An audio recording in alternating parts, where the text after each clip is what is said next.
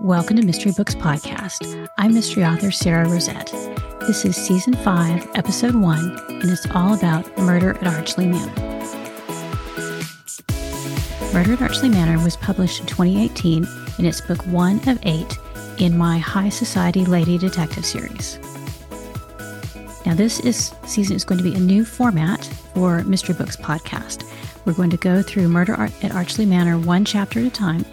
And I have a section at the end of each book called The Story Behind the Story, where I share a little bit of information about the inspiration and the research and some of the character ideas and things that went into the book. I hear from readers that they really love this section. So I'm bringing that story behind the story section to the podcast for season five. We're mixing it up with this new format and we're going to take a chapter by chapter look at Murdered at Archly Manor. Each week in the intro, I'll give some behind the scenes details about the chapter of the week. It could be something I discovered while researching or the inspiration behind a character. Uh, but I'll also share what I'm reading and watching. So you'll still get my book and mystery TV recommendations. And then once we're done with the intro, I will include a chapter from the audiobook, which is narrated by Elizabeth Klett. So let's get into it. This week, I'm going to do chapters one and two so that you can get a good taste of the book. And then after this, it will be one chapter. So for this week, um, in my intro, let me tell you about the book I've been reading. Um, it's called Your Turn, Mr. Moto. And the author's last name is spelled M A R Q U A N D. I'll have a link in the show note. It was published in 1935, and it's actually a spy novel. Now, um, I found it fascinating because it was a look at the attitudes, sort of a little time capsule of attitudes of things that were going on in 1935. It's got some gorgeous descriptions of Japan and Shanghai Harbor, and it was a really fun story. I tend to gravitate more towards mysteries, but this was a really fun spy novel. It was really quick paced, and I will be looking for more uh, Mr. Moto books. Okay, so let's get to the inspiration behind the series. I figured that would be a good place to start for chapters one and two of Murder at Archly Manor. Now, this series grew out of another series that I was writing called the Murder on Location series, which takes place mostly in a fictional English village called Nether Woodsmoor. At the time I was thinking about writing a historical, I'd read The Secret Adversary and several other 1920s mysteries, and I was just toying with this idea, kind of kicking ideas around, trying to figure out how I could do that.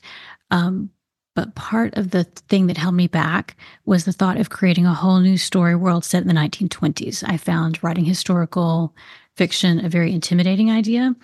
And I was a little overwhelmed at the thought of everything I would need to learn about the 1920s and then how I would be able to create that world. Um, but then I realized that I already had an English village. so in the Murder on Location series, there is the Nether Woodsmoor village. And I thought, well, what if my book is set in Nether Woodsmoor? What would what would it have been like in the 1920s?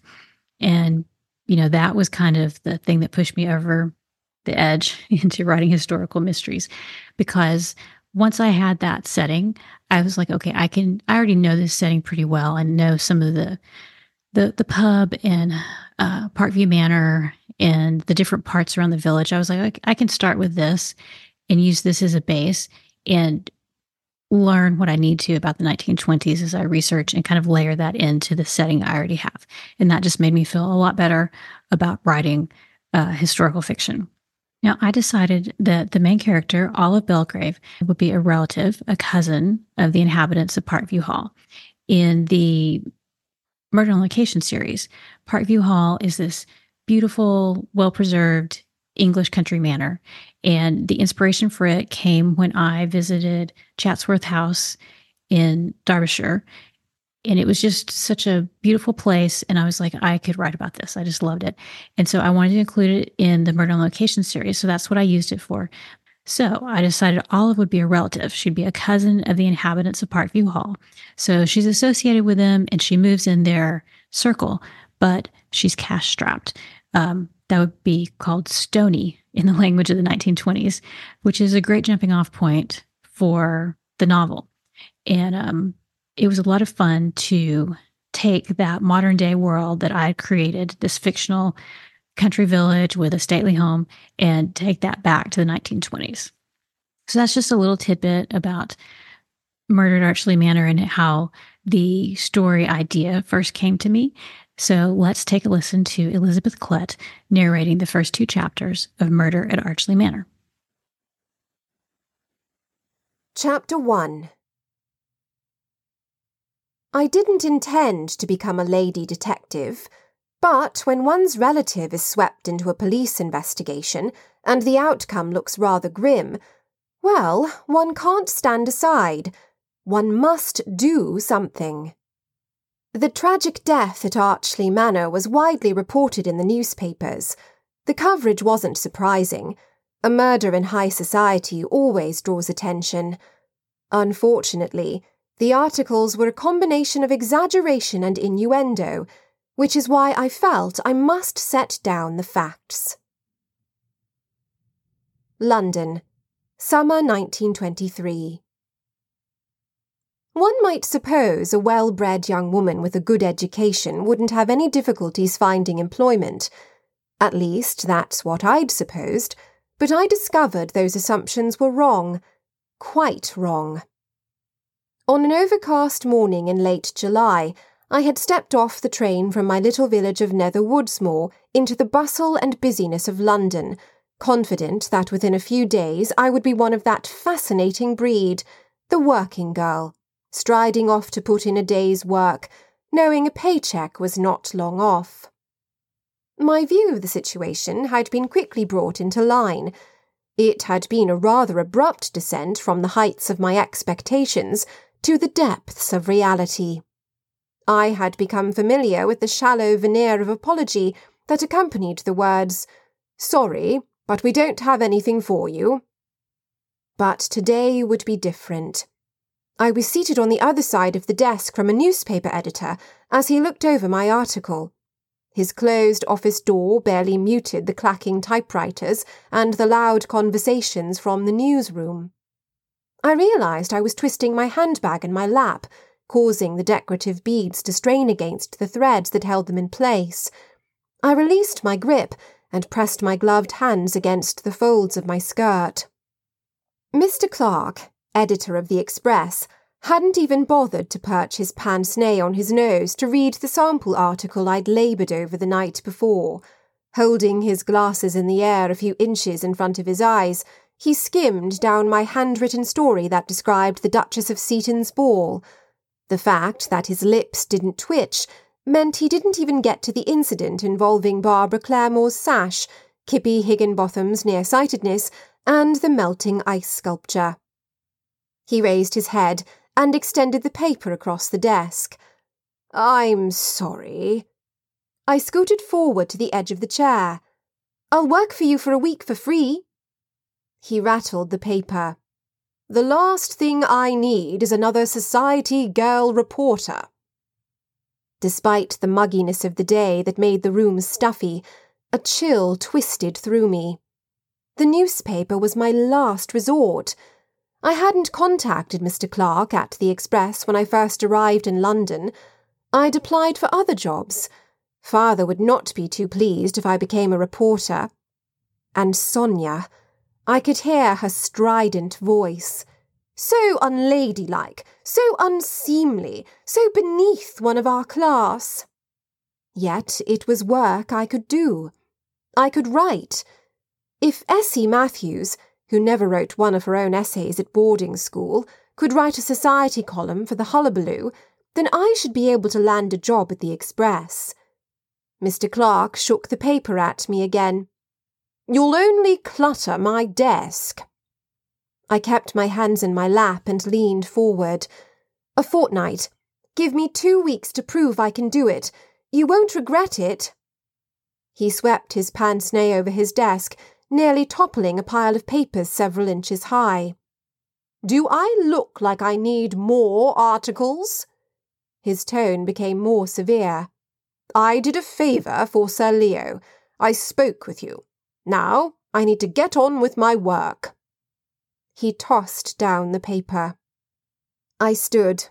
He remained seated, his attention already fixed on a typewritten page from one of the stacks. I was tempted to snatch up my article and tell him exactly what the Express would miss out on, but Mum's words rang in my ears. Good breeding always shows. I picked up the article and resisted the urge to crunch it into a ball. I folded it neatly. Thank you for seeing me. I'll tell Uncle Leo what a pleasure it was to meet you. I don't know whether or not he picked up on the sarcasm in my voice. I didn't wait to see his reaction. I swept through the racket of the newsroom, but slowed when I reached the quiet of the wide staircase. Disappointment weighed down my shoulders, and worry gnawed at my insides. I could put on a good show for Mr. Clark for a few moments, but the reality was rather bleak. What was I going to do? Even with careful management, I could only stretch my funds for a little over another week. Soon I'd have nothing to pay Mrs. Gutler, and she'd been clear. She didn't provide charity. That's for the church, not working women, she'd said when I'd taken her poky little attic room. Two men hurried up the stairs to the newsroom, their faces intent. They both raised their hats, and I managed a brief nod as I continued down the stairs. Until I'd seen Mr. Clark's disinterested face, I hadn't realised how much I had been counting on working as a reporter. I had canvassed every relative, friend, and acquaintance I could think of who might be able to help me find a job. Since Mr. Clark of the Express hadn't come up to snuff, I had no other options. No one had inquired about the position wanted advertisement I'd been running since I'd realised finding a job wouldn't be easy. I could only buy a newspaper and scour the positions vacant section again, something I'd done without fail for more days than I could count. As I rounded the landing and continued to the ground floor, I realised I still clutched my sample article in my hand. You could always go home? The thought whispered through my mind. It would be so easy to go back to Nether Woodsmoor. I considered it for two steps. Then I stuffed the article into my bag. The bead swayed, and I shook off the thought of returning to Derbyshire. I wasn't going home. It wasn't home. Not any more. Not with Sonia pushing her way in and trying to erase every trace of Mum's existence at Tate House. I would just have to keep at it. I squared my shoulders and marched across the lobby, my heels clicking over the mosaic of a sunrise. I'd keep at it until my last shilling was gone at least. I pushed through the heavy glass door into the stuffy afternoon. A thick layer of dark clouds trapped the heat like a lid on a jar, sealing the humid air around the city. I trotted down the shallow steps and turned in the direction of the tube station, wishing that it would rain even though I'd forgotten my umbrella. A shower would clear the air. My steps checked as I passed a tea room. A hunger pang twisted in my stomach as I looked through the window at a table spread with scones, clotted cream, little cakes, and delicate sandwiches. I forced my feet to move. Threepenny worth of buns would have to do until the morning, when Mrs. Gutler would serve breakfast and helpfully remind me how many days were left until rent was due. I bought a newspaper from the boy at the corner, then continued down the street toward the tube entrance, which was several blocks away. A few fat drops of rain plopped onto the sidewalk. Within a few steps they increased to a patter, and a crack of thunder split the air. The drops became an all-out deluge, and I scurried towards a fruit stand awning, using the newspaper to shield the bit of ribbon and two ostrich feathers on my side-rolled hat. Rain splashed onto the back of my neck, and the white ties on my bow collar fluttered as I ran. Other pedestrians were also scurrying to cover, and I bumped into a dark-suited chest in the crush as I rushed under the edge of the awning. Pardon me. Excuse. I looked up into familiar grey eyes under hooded lids. Jasper! I didn't know you were in London. I thought you were in. somewhere foreign. I can't remember where. Africa? Or was it South America? Don't you recognise me? It's me, Olive Belgrave. His face cleared. Olive, I haven't seen you in an age. You look so different with your hair chopped off. We shook hands, and I said, It's so good to see you. You're looking well. And you. As more people joined the crowd, I was pushed up next to Jasper with my nose nearly in his chest. I hadn't seen him for years, not since before the war. When my cousin Peter came home to spend the holidays at Parkview Hall, he'd always brought Jasper along. Jasper's parents were in India, and Jasper said he preferred Parkview to shuttling between his various dotty aunts, as long as Aunt Caroline and Uncle Leo didn't mind him visiting, which they didn't. When I was fourteen, I'd had a tiny and short lived crush on him, but he'd treated me exactly like he treated my other cousins, Gwen and Violet. He'd never given me the easy win when we played croquet on the lawn. He'd never hesitated to cut me out at the tea tray either, snatching the last bit of cake or sandwich just before I reached for it. Worse, he'd mastered the ability to instantly look as innocent as a cherub in a Renaissance painting after swiping it. His wavy fair hair and clear grey eyes had helped create the illusion of blameless innocence but it was his innate charm that sealed the deal, especially with the women. Everyone from Aunt Caroline down through cook to the lowliest scullery maid would do anything for him. But he was different now. Physically, he'd come through the war unscathed. He had rotten eyesight and had been refused each time he tried to join up. He had spent the war working in the depths of some government building for the Admiralty in one of Peter's rare bursts of conversation a few years ago, he'd said he'd had a letter from Jasper. Jasper had been demobbed and was now the gent about town. Even if Jasper hadn't spent time on the battlefield, he'd changed. Not as much as Peter, but lines marked his face around his eyes and mouth, replacing that cherub like quality with something colder and more distant. From the occasional tidbits of gossip I'd heard, Jasper seemed to be living a bit recklessly, running with the crowd of bright young people whose names often turned up in the society pages, and not in a good way either. The papers were all too happy to chronicle their excessive drinking and flamboyant displays of wealth. A man dashed under the awning and bumped Jasper's shoulder. We shifted an inch closer to the piles of apples. Last I heard, you were off in foreign places yourself. Jasper said. Your mum's alma mater in America, wasn't it? I was. I'm back now. Mum had been American. She'd attended a women's college before she'd visited England and met my father. Her short visit extended to months and eventually a wedding. She returned to the States for visits, but she'd insisted I should have a real education after attending finishing school with my cousin Gwen and coming out. Mum was adamant that there was no better place for that education than her old university. I'd always thought it was just a fond idea of hers, so I'd been surprised when father had told me that she'd set money aside for my education before her death. It had been tucked away for years, gaining interest, and would be more than sufficient to fund my travel, tuition, and lodging. The familiar simmer of anger burned in my chest at the thought of that fund. It had been so securely watched over for so many years, and then to have it all gone, whisked away in a foolish investment. Despite all the chatter about dividends, potential, and interest, father might as well have tossed it on a bonfire. Didn't enjoy it? Jasper's words snapped me back to the present. Oh, yes, I quite liked collegiate life. Suited me down to the ground. But I had to return. Rain drummed on the canvas overhead, running in rivulets off the edges and splattering to the pavement. I shifted closer to a stack of cabbages to keep the splashes from soaking my beige stockings and panel skirt. Yes, I was sorry to hear about your father's illness, Jasper said. How is he?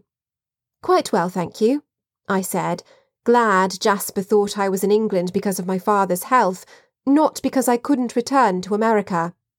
The truth about my financial situation was out in the little village of Nether Woodsmoor, but apparently the news hadn't travelled all the way to London. Father's still weak and has to take it slowly, but he's recovering. I'm glad to hear it. And I understand congratulations are in order. The rain abruptly shifted to a light patter, and a few people darted out from under the shelter of the awning. I swallowed my true thoughts about my father's new wife and forced out the appropriate words. Yes, thank you. I'll pass your felicitations along. The thought of Sonia always caused me to grimace, and I must not have completely succeeded in hiding it. The corners of Jasper's mouth turned up, and the skin around his eyes crinkled as he smiled, which took away some of the new severity of his face, making him look younger and more relaxed. He tilted his head closer to mine. You don't have to pretend with me. Familial discord is a subject I have a long acquaintance with. I didn't hide that well. Must work on that. I looked around, but no one was paying attention to our conversation. He saw my glance and added, I'm rather good at keeping secrets, too.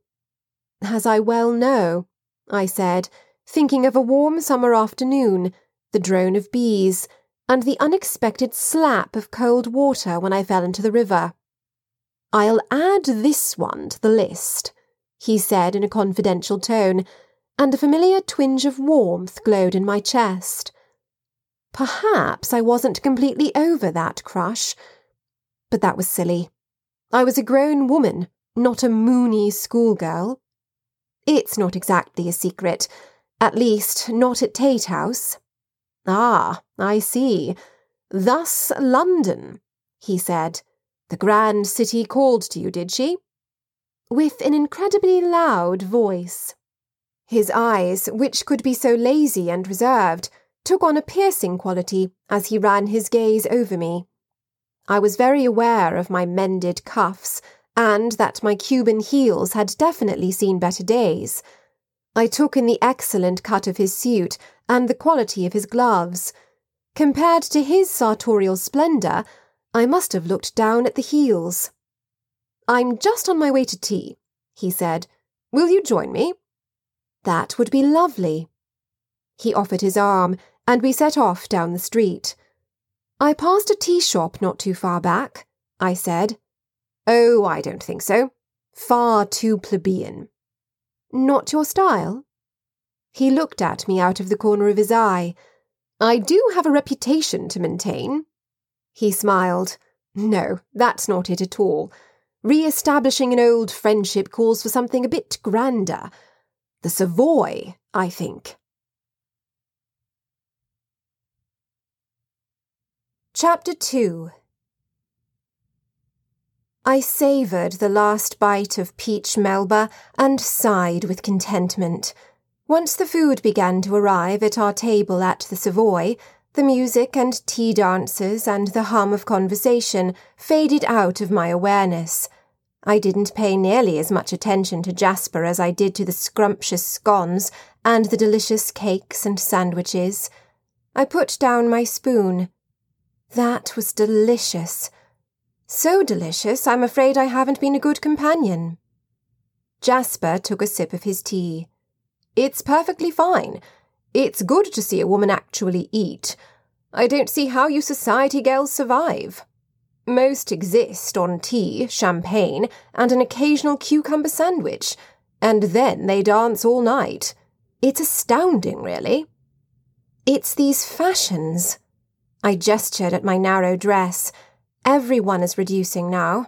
Of course, when one is hunting for employment, traipsing all over the city and scraping to make every shilling last, it's easy to fit into a frock like this. There was no point in trying to hide anything from Jasper now.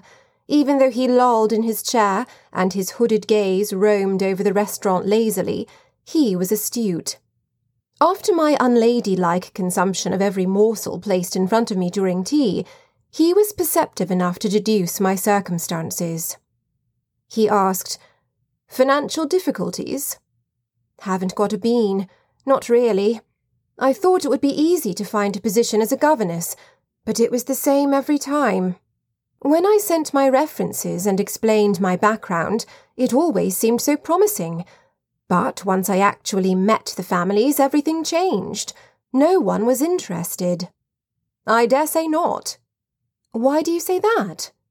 I doubt there are many mistresses who like the idea of inviting a young woman like you into their homes. I lifted my chin. What do you mean? That I'm not qualified? No, I meant you're far too attractive. A blush heated my cheeks, and I toyed with my spoon. I'm sure that wasn't it. Jasper laughed. Oh, I'm sure it was, old thing. Perhaps if you hadn't cut your hair and were able to scrape it back in a tight bun, and if you wore some dowdy clothes. He tilted his head as he studied me. No, you'd never be able to disguise those eyes. I raised my eyebrows, surprised. He wasn't speaking in his usual disinterested tone. He settled back in his chair, and his voice shifted to a lighter note. That's where you went wrong, obviously. You should have mentioned it all up front. Attractive female with arresting navy blue eyes seeks governess position. It would have saved you hours of bother. I shudder to think what sort of replies I would get to an advertisement like that. He grinned. Yes, of course. Totally inappropriate.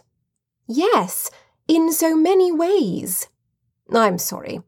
I shouldn't make light of it. He sobered. You've tried other avenues? I shifted straighter in my chair.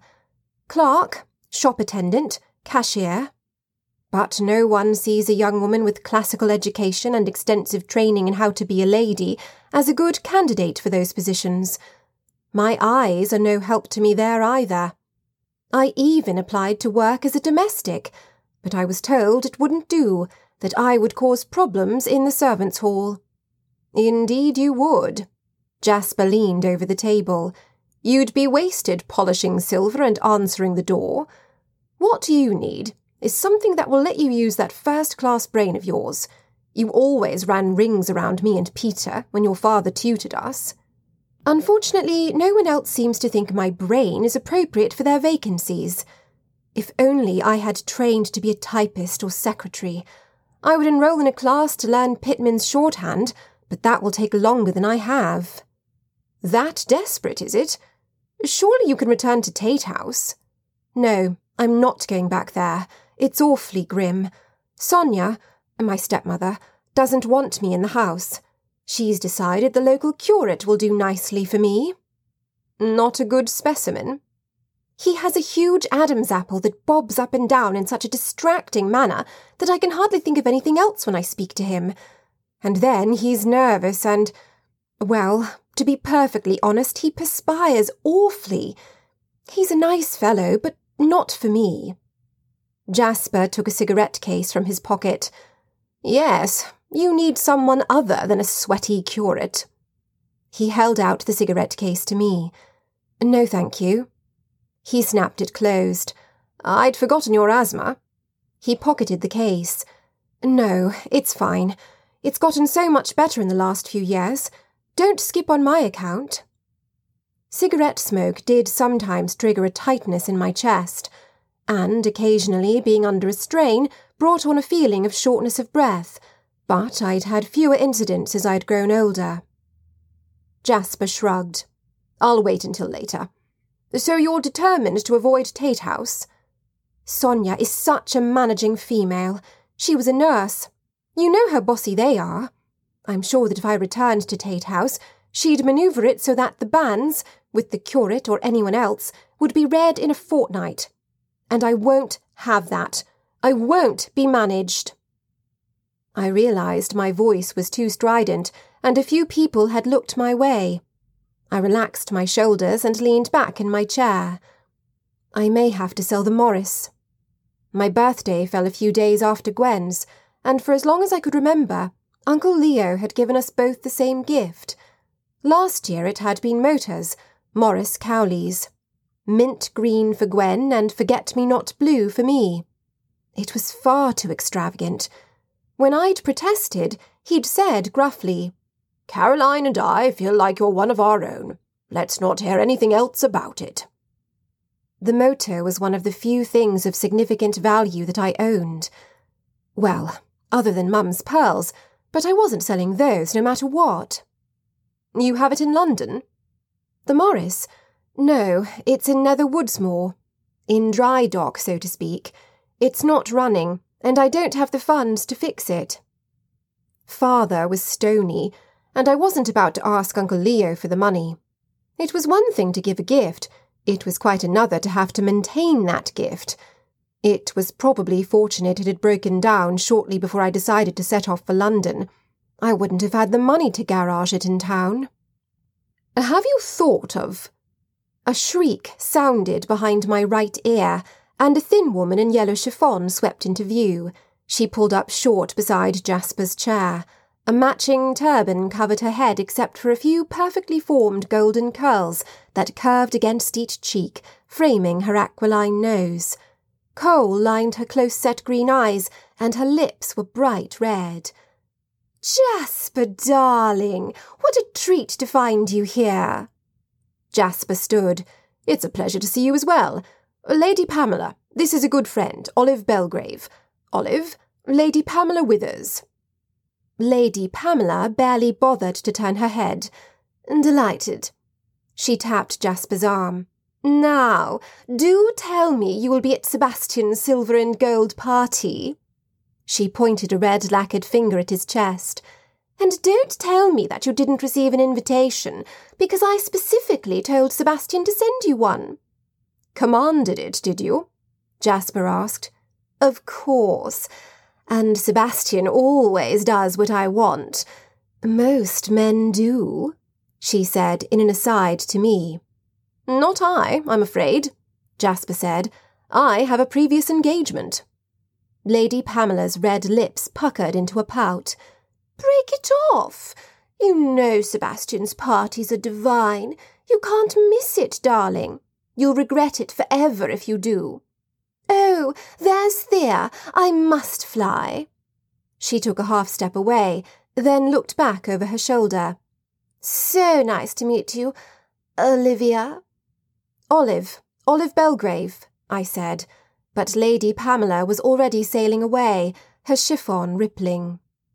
I raised my eyebrows at Jasper as he sat down. I have no excuse or explanation, he said. That is the infamous Lady Pamela. I have heard of her. And probably not in a good way, Jasper said. She runs with a fast set.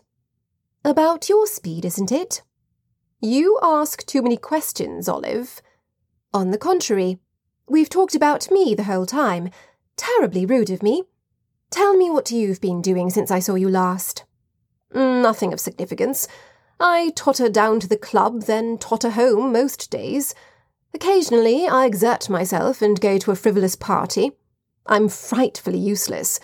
When the communists take over, I'm sure I'll be one of the first sent to the gallows.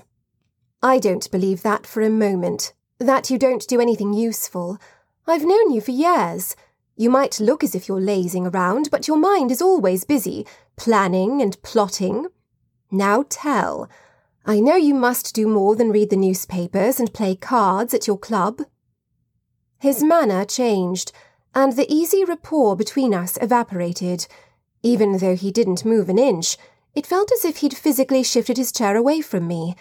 His voice was light, though. I assure you, I'm a boring old sod now. I still refuse to believe that. Now, the truth. His eyes narrowed. All right. Let me think. You mean something useful, I suppose? Hmm, thought so. He tapped the table. Here's something. I dabble in the arts. You always were excellent at caricatures. He looked shocked. Not me, my dear girl. I sponsor artists. He looked at his watch, which was in the new style, a strap on his wrist. I'm afraid I must be going. Have to get to your club for your afternoon snooze? Wicked girl, he said.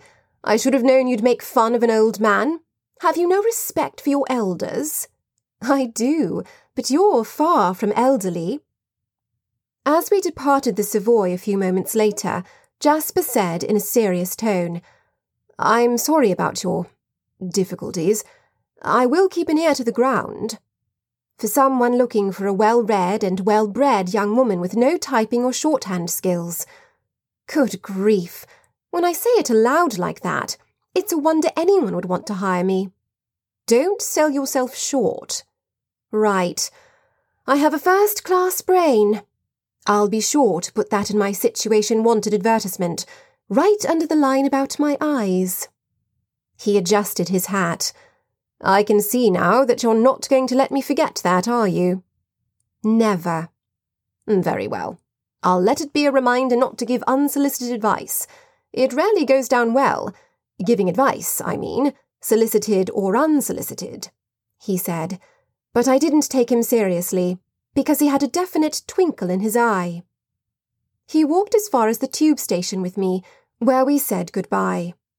I rode home in a blissfully sated state. It had been weeks since I'd had a proper tea. When I arrived at the boarding house, Mrs. Gutler handed me a small envelope. I hope it's not bad news. A cold wash of fear hit me. All I could think of was the telegram I'd received in America from Uncle Leo, with the news that father was seriously ill and I should return to England as soon as possible. We had all lived in dread of these little envelopes during the war. The words inside could change the course of one's life. Thankfully, the one that had arrived about Peter had informed us he'd been injured, not killed.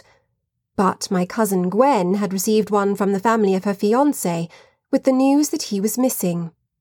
I ripped the envelope open before my thoughts could get carried away. It was from Gwen. Need your help. Urgent. Return to Parkview soonest. That was the first two chapters of Murder at Archly Manor, which were narrated by Elizabeth Klett. This podcast will come out every other week, so I'll be back week after next with the next chapter. If you want to continue the story, you can get the audiobook, ebook, or print version of Murder at Archly Manor at SaraRosettBooks.com. So happy sleuthing, and I'll see you next time.